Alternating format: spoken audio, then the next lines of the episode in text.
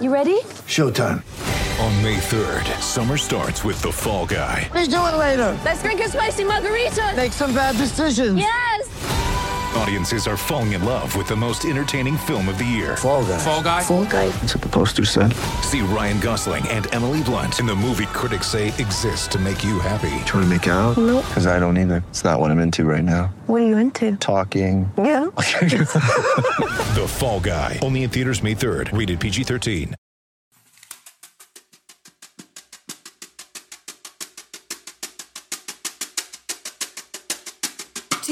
Two one mission to bring Major League Baseball to Oregon.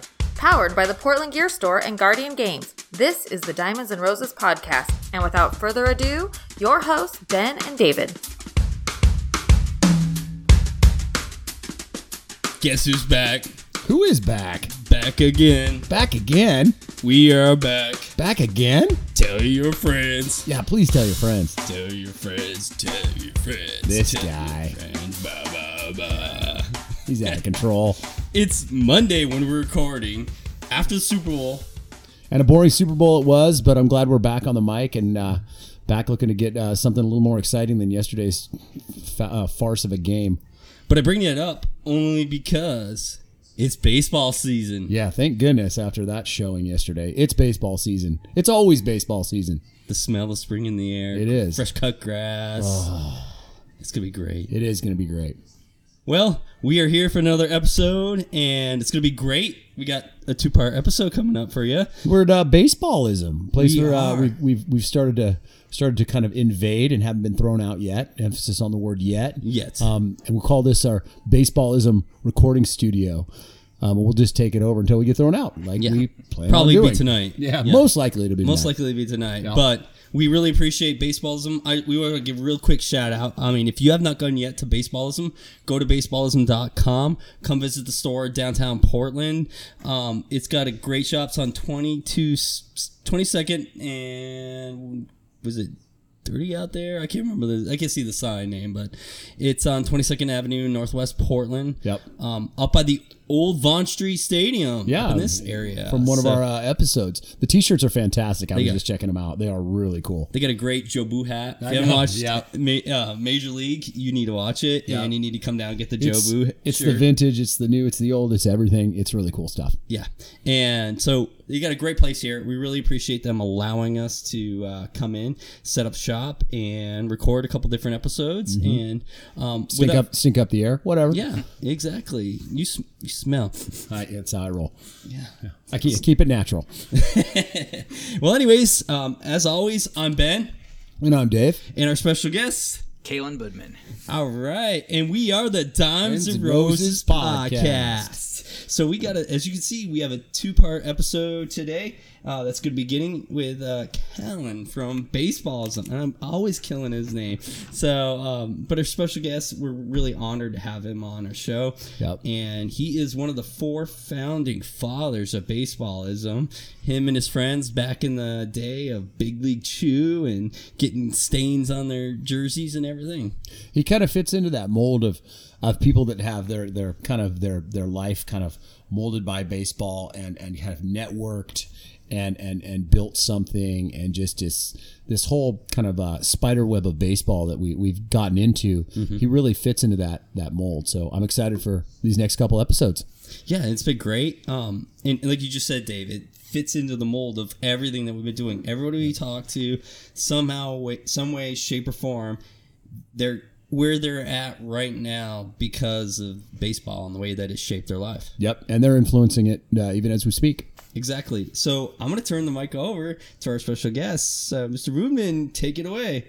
Well, I first off appreciate you guys having me here. Uh, the store is at 2215 Northwest Quimby, since we were trying to figure that There out. There it is. Um, and it just, I'm excited. I've listened to some podcasts. I'm ready to jump in.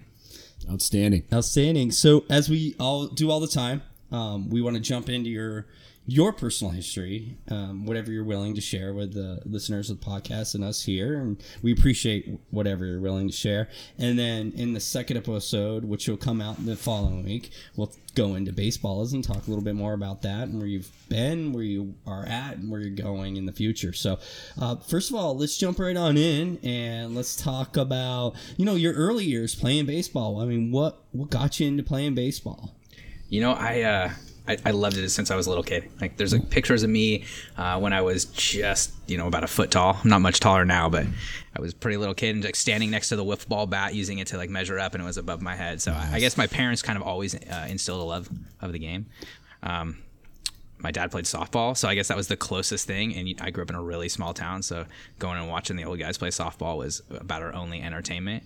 And it just, I, you couldn't keep me away. I just want to be out there playing ball, playing catch, hitting the wiffle ball, hitting tennis balls, whatever, whatever I could do um, to be involved with the game. Did you family wise? Was it uh, sports part of the kind of family culture, or is it, or was it just your dad played softball, or what was that like? Or So I, uh, like uh, many Oregonians, my parents moved here because they were hippies, and they're, they're same here, by yeah, the way. Same here. They were Yeah. chasing that commune life. Yeah. Um, we lived it. Yeah, long story. Yeah. so I don't know that uh, it, you know my, my dad really loves sports, um, but it wasn't necessarily like I grew up in a sports family where uh, everyone was playing sports and had this long history of it. Um, but I also growing up in a small town, I had the same friends my whole life, and that's what we did. We played sports together. You know, you met up after school in the backyard and you played games, and then it, that carried on all the way through grade school and, and high school. It was it was just the only real thing you could do to be engaged where I grew up.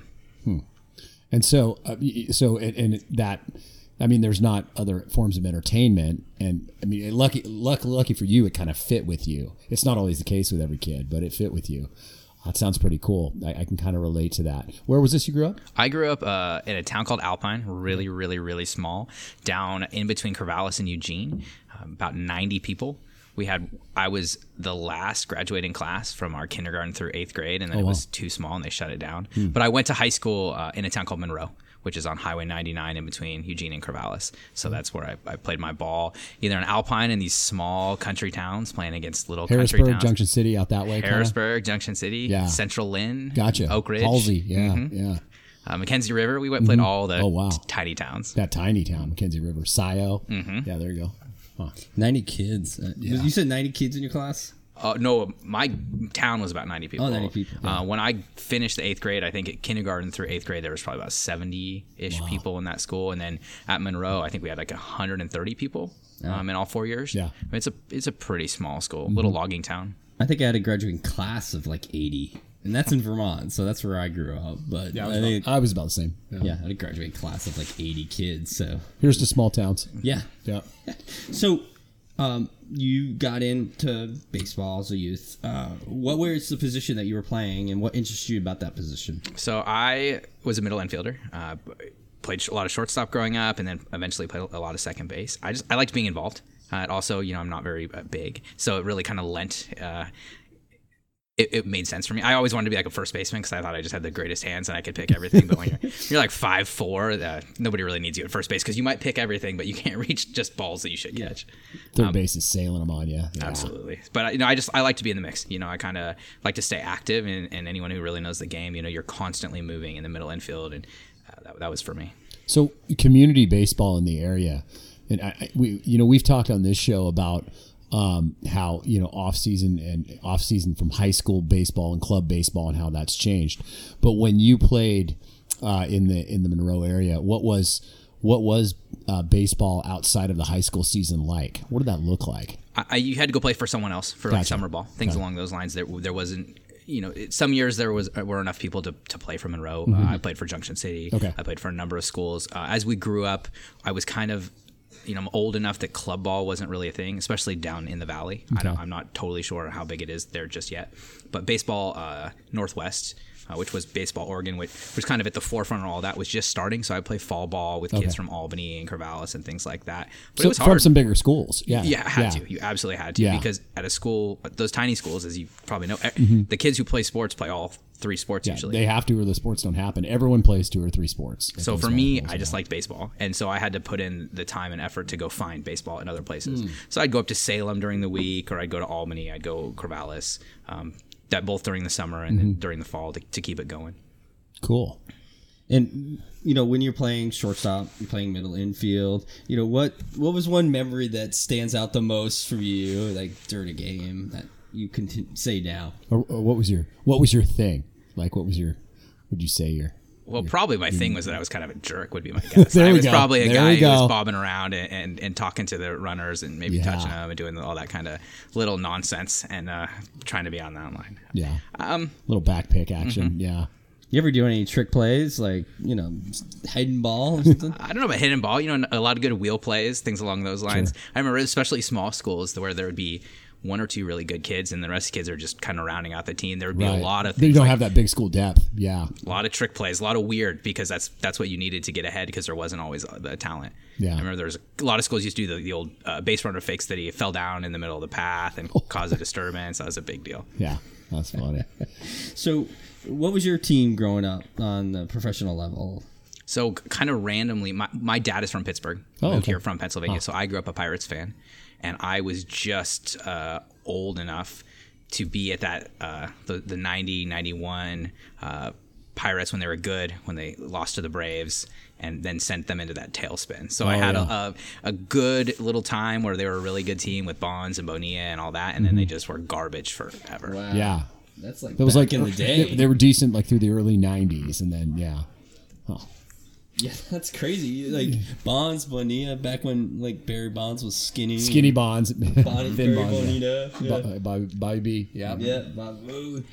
Um, well, what about uh, what about the Pirates? I mean, you, you followed them for years. Like, what was it about them that you know made you interested in that team, other than you know your dad being from Pittsburgh? Why didn't you bandwagon off them? That's what he's trying to ask. Yeah, Well, I- mean, it's hard to bandwagon off Mm-hmm. for me at least because the logical move would be to go to somebody local, and we just didn't have it. You know, the Mariners had Griffey, and that was awesome for a Yeah. while, but it wasn't like it was easy to grab grab onto a team. You know, the A's once you got past that period were pretty boring. Yeah. uh, Pirates had cool uniforms. Yeah. They always had the, the black and yellow, so that was pretty sweet. And then it was almost fun to just be miserable. You know, because if your team isn't winning, it's kind of like nice to just be angry and pissy all the time because your team sucks. It what drives you. Yeah. Mm-hmm. yeah. That angst. Sure. There you go. it, it lends to my personality. I'm more driven sometimes by that anger and, and whining than I am the, the upside. so they were a perfect team for me. That's me. funny. So, was your favorite player playing for Pittsburgh, or was that person on a different team, or did you have multiple players that you really enjoyed watching? I so originally my favorite player of all time was Darryl Strawberry,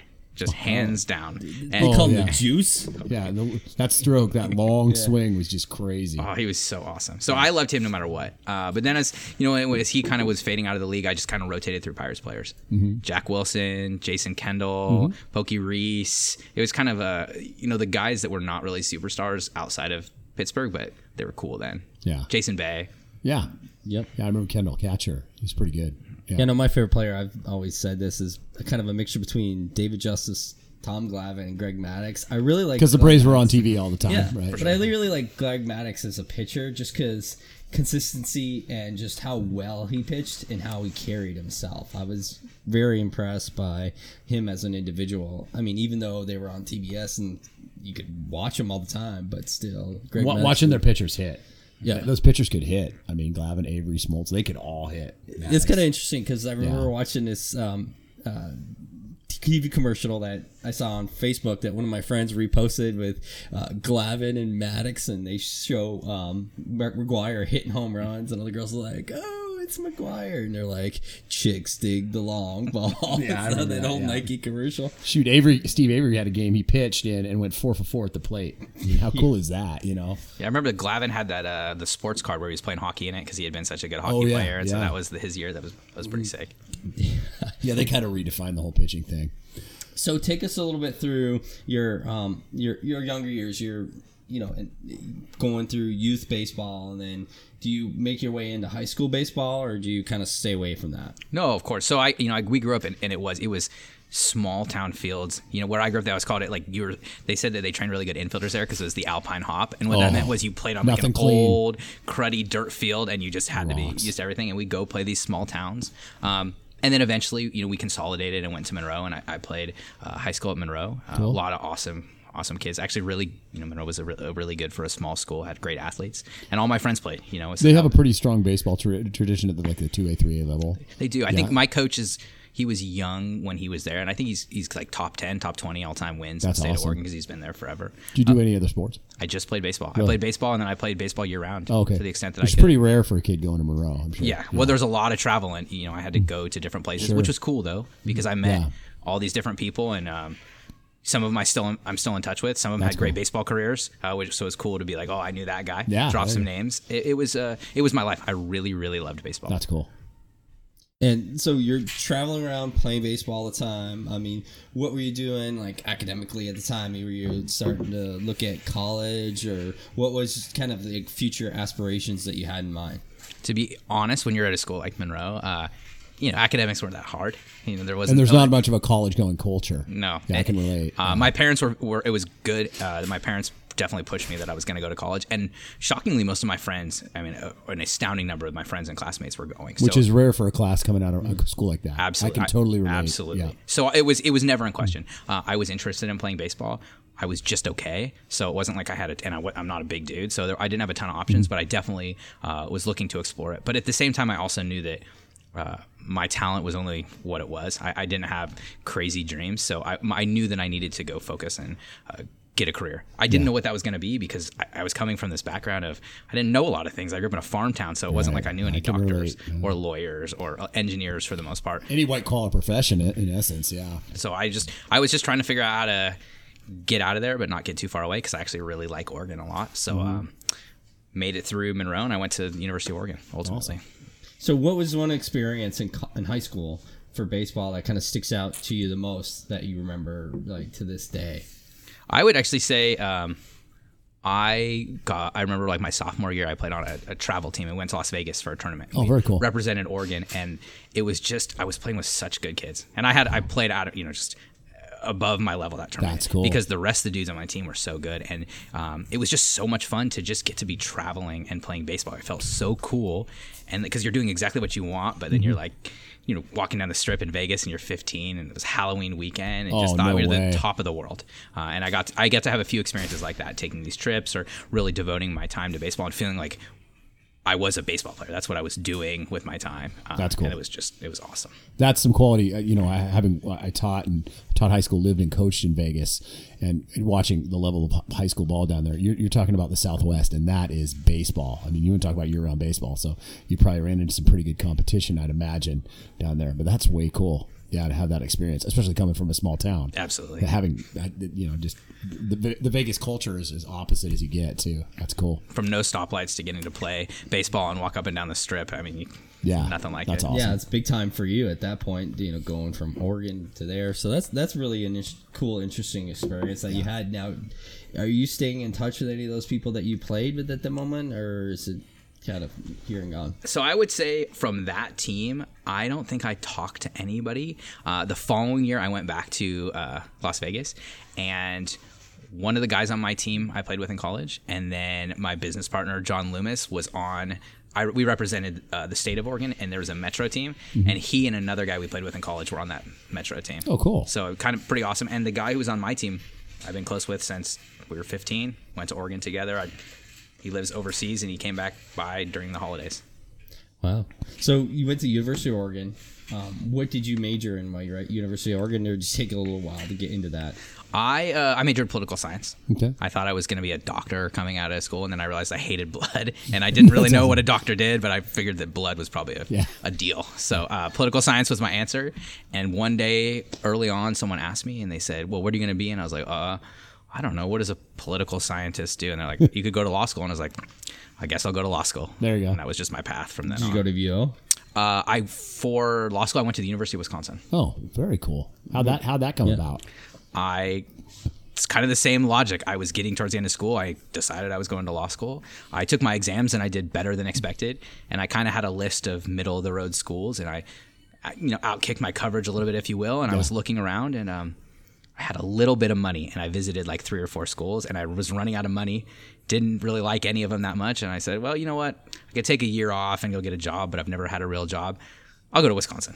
There you go. It was number one party school. It was a top, rank, you know, it was like a top twenty. You're gonna law do it. You're gonna do it right. There you go. So you spent three years in Wisconsin. What was that experience like for you? so cold, so cold. Oh my Uh, gosh. It was great. I mean, it was just. Uh, I, I like Oregon. Um, it has a lot of Oregon-like qualities. It's very uh, rural. I went to get outside the campus, but the campus was unreal. It was huge. It was great school. Uh, education was good, uh, but there's um, thirty thousand people there, forty thousand people. It was a great party school. Uh, you're Oh, yeah. on the lake. Uh, I lived right by the lake. It was awesome. Did you go to football games while you were there? I went to football games. It was crazy. They ju- did jump around and the place would shake. It was badass. The tailgating at Wisconsin games that had to be just bonkers. Oh, it was nuts. It was nuts. It was. I love going to Austin, but uh, they don't tailgate like they do at Austin. No, or no way. Wisconsin. Yeah, it's Big Ten country. Did you? Uh, so what? What type of law did you have a preference for or gravitate to? I Whatever um law. I didn't really know. Again, uh, I was just kind of uh, just there trying to figure it out. I knew it was a good career track, and I ended up um, not knowing what I wanted to do. I- Interned a couple places during the summer. Okay. One was in a law firm in Los Angeles. Did one in Wisconsin, and I decided uh, I wasn't really into being a lawyer, and so I uh, kind of compromised and I joined the Army JAG Corps. So that was my path. You can't handle the truth. Yeah, there it is. we need you on this wall. yeah, that's cool. So how, how long was the how long was the Jag Corps deal? Uh, I was in for eight years, Oh wow. um, and I did a little reserve time at the end, but I was active duty for about eight years. Oh wow. So, during your time as a JAG officer, uh, tell us a little bit about that experience and kind of what you know what you learned from that experience. It was, I mean, it was unbelievable. I loved it. Um, I was deployed for three years. I was in Iraq and Afghanistan, and I supported um, the 82nd Airborne. Uh, I was a paratrooper slash lawyer, and then I supported a, a special forces group. I was, it was Third Special Forces Group. We were we owned all the special forces assets in southern Afghanistan. I did a little bit of everything. I, you know, technically we were a prosecutor, but I did a lot of detainee ops. Uh, I did a lot of work with the intelligence guys. I did a lot of weird problem solving. Just basically, I tried to earn the trust of all the leaders and fit in as I could because I knew how to write, I knew how to listen, and help them kind of figure things out. How did uh, you know? You said coming from uh, we'll say baby boomer hippies. How did how how were they with your your your military uh, pursuits? Oh, I I'm think just curious. so much crying when I told them that I was Okay, yeah, I- joining the I was army. curious. It wasn't well received. Politically and culturally, I wonder how that went over. Oh, it was terrible. it was terrible. But you probably gained a lot from that experience, and you know, going to a foreign country, as you know, many of our listeners has you know heard from me uh, that I did myself. So, I mean, I know they got to talk a little bit to the JAG officer while I was in Afghanistan, but I got a kind of a general idea of you know what they were doing. A lot of like ROE, like rules of engagement. A lot of just kind of saying, here's what you can do, here's what you can't do. Um, you know, talking about detainees and interrogating them. And I'm sure you dealt with other military issues of dummies. Sure.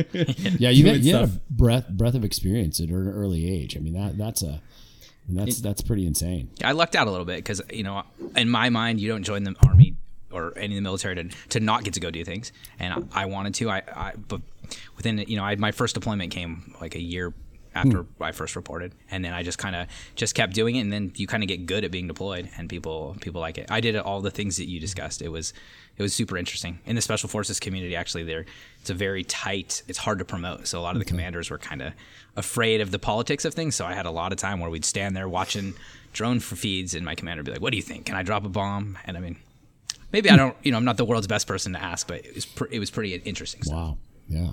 what from a law standpoint in the military what was probably the most challenging time if, if you could talk about it and i know that, that there's just probably some things that you can't talk about it but because of being in the special forces portion of it but what you can discuss what was probably the most difficult thing that you you had to deal with as an individual yeah, I spent a lot of time hauling detainees, uh, which was probably less being a like a lawyer and more being like a police officer of sorts. And uh, that was just tough. I mean, some tough dudes uh, don't like you, spitting on you, You had headbutting your, you, your things M- along your those MP lines. hat on. Huh? let me ask you this question was this post the whole issue in in iraq with the detainees at that point so this was completely different experience and you, you know a different engagement um, at that point because of what had happened and kind of the tone that was set and the pleasure you're getting from back here so that must have played a huge role in what you were able to do For sure. So, uh, uh, absolutely, it was post the Abu Ghraib, and we were at that point in, in these wars where uh, kind of the CNN effect, there was just news on the battlefield, and if you did something wrong, it was going to be you know Instant feed. spun against you by your your enemy. So it was very touchy, and people were very uptight, and I was. Uh, a very hard area because again, you have these really bad dudes that you're hauling around, moving from facility to facility. Yeah. We were trying to help the uh, Iraqis at, when during my Iraq deployment create this more uh, robust rule of law. So they were taking these detainees and trying to actually create warrants and then prosecute them and doing things like that. Super interesting, but uh, super scary too. That you didn't want to mess up, and you're in the mix with some pretty bad dudes who are supposed to be the good guys for the Iraqis too. And so, so at the end of that, what, how, what was the transition then, following following that? So to get to baseballism, Well, no, it, it just just in, as soon as that ended, like where you're, Your you're starting, you're starting, yeah, the deployment. You're starting to think about your next journey, and and towards the end, what were you thinking about? Like, what was uh, that kind of mental process? So I had done about three in a pretty short order, and I, I had one more assignment, and so um, I asked to come back west, and the army doesn't really listen. So they sent me to DC, and they uh, assigned me to the intelligence community. So I worked Okay. at an intelligence agency for a year and a half or two, and that was um, I didn't really have a master plan, but that was really nice because it. It allowed me to realize I just need to get out of this. I just need to go home. So I spent the, uh, that time in DC purely in this intelligence agency, uh, doing stuff that I had never done before and will never do again unless I go back to that part of the world. And it helped me really start focusing on okay, I, I got to go be a civilian again. I have to get get back to the West Coast. Oh, okay. This whole military experience, like wrapping it up, you, know, it's clearly probably a lot like, you know, some of the friendships that you form with the individuals that you go on to end up forming baseballism with, and you're having this camaraderie with your your friends that are in the military. Um, do you still talk with a lot of people that you were in with?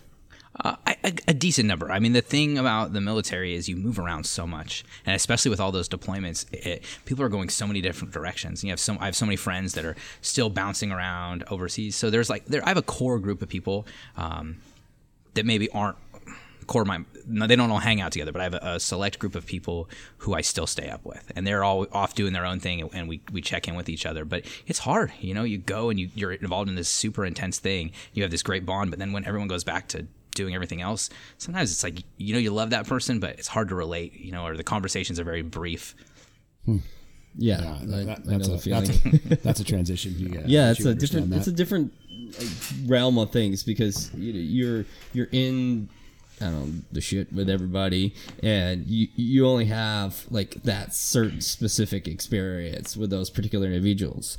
Nobody really understands unless you've been in, and so to go from one thing to jump back into like the civilian world is is definitely a hard kind of transition. So, um, you know, you're at the end. You know, they're probably saying, "Hey, we want you to stay. We want you to stay." Were you just like, "I'm done. I need to get. I need to get out." So I was very much like that, and they always pull the move. They make you kind of your dream job offer, and they made me a, a really, really interesting job offer, and it was I had to go do a psych eval uh, in a different state, and it was a government shutdown, just like this here, and so my my travel couldn't get approved. I had already put in my resignation. I had an out date, and they kept pushing it, saying, you know, you should go interview for this job. It could be really, really cool. And I was psyched.